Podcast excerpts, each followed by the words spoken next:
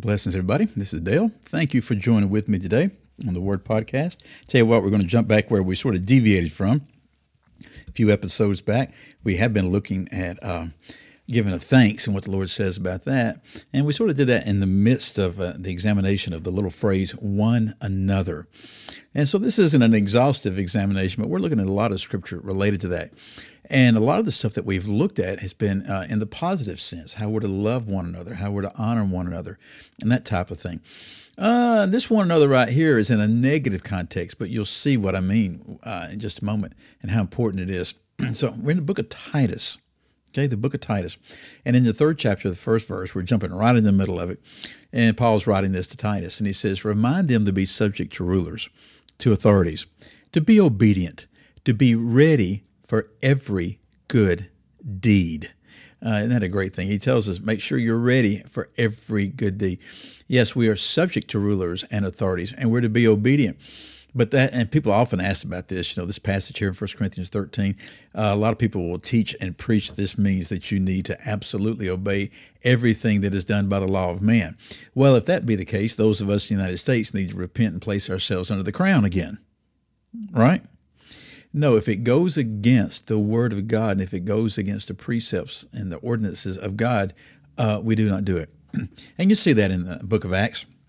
Uh, where a couple of the apostles were mandated, you know, no, you're not to preach anymore in this man's name. You're not speak of Jesus. And they look at the religious rulers and said, well, you know, whether it be right or not for us to do that, we'll let you decide, but we're going to do what God tells us to do. So that's what he's saying right here. Be ready for every good deed. Verse 2 To malign no one to be peaceable, gentle, showing every consideration for all men. Now, you know, a lot of times we'll see these uh, lists and this type of thing, and it's speaking of what we should do with one another from the perspective of believers. Okay? In other words, we have that relationship because we have the Holy Spirit in common. We share the Holy Spirit. He dwells within all true believers. But right here, he's telling us not to malign anybody. And he said to show every consideration for all men, to be peaceable, to be gentle.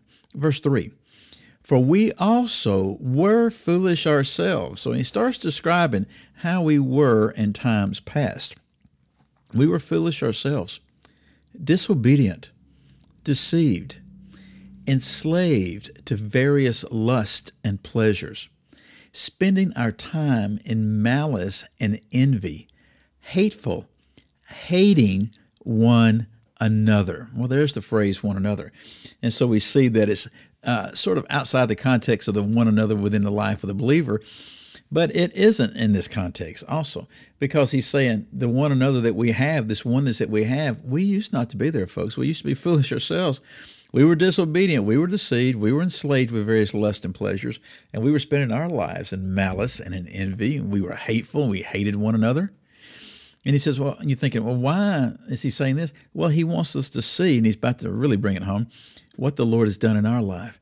And if he's done this in our life, can he not do this in anybody's life?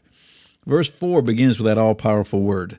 But when the kindness of God, our Savior, and his love for mankind appeared, he saved us, not on the basis of deeds which we have done in righteousness, but according to his mercy, by the washing of regeneration and renewing by the Holy Spirit, whom he poured out upon us richly through Jesus Christ our Savior, so that being justified by his grace, we would be made heirs according to the hope of eternal life.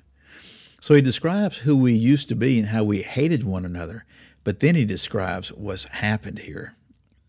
And we see the triune nature of God again. We see God uh, the Father, we see God the Son.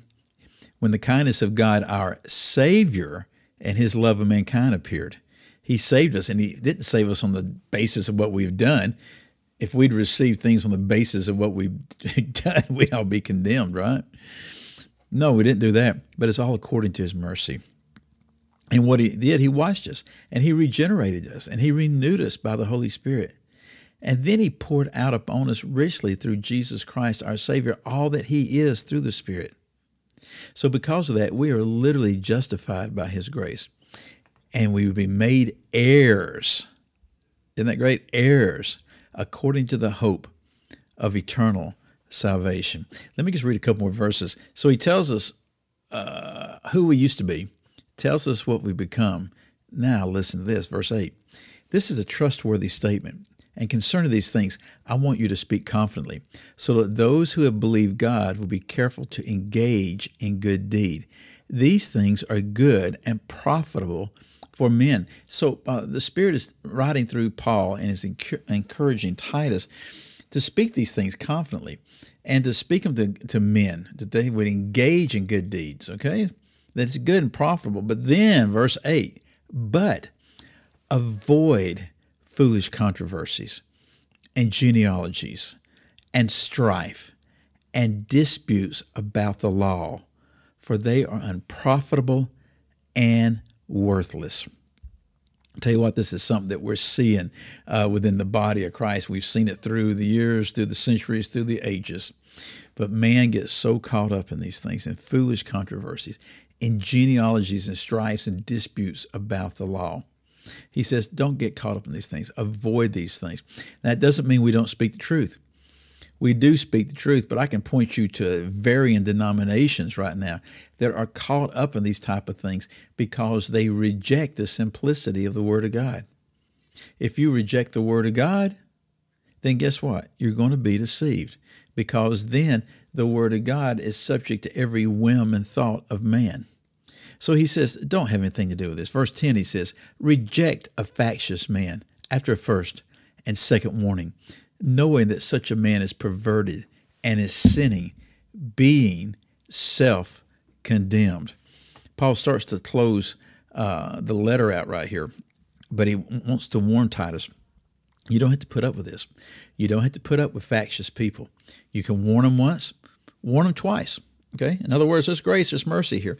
But if they're not seeking the change, if they continue to walk in their perversion and their sin, if they're being self condemned, then you reject them. Now, the last four verses in closing. When I send Artemas or Tychicus to you, make every effort to come to me at Nicopolis, for I've decided to spend the winter there. Don't you just love the little uh, details?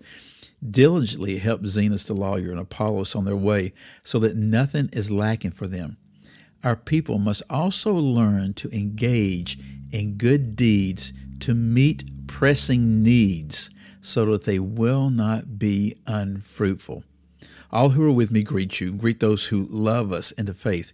Grace be with you all.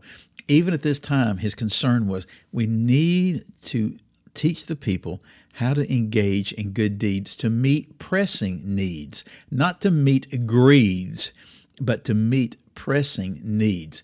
Uh, so much of what the church does when we try to help people, I mean, I see it all the time. When you look out, they're not meeting pressing needs, they're meeting greeds. You wouldn't believe how nice the cars are a lot of times when people come by wanting food to eat. You wouldn't believe the amount of cigarette smoke pouring out of those nice cars when people are coming by wanting food to eat. You know, that type of thing we need to learn how to engage in good deeds that will lead people into the kingdom and lead them into a life that will be fruitful and not unfruitful. Anyway, so continue pressing on in one another, love one another. I'll see you again next time.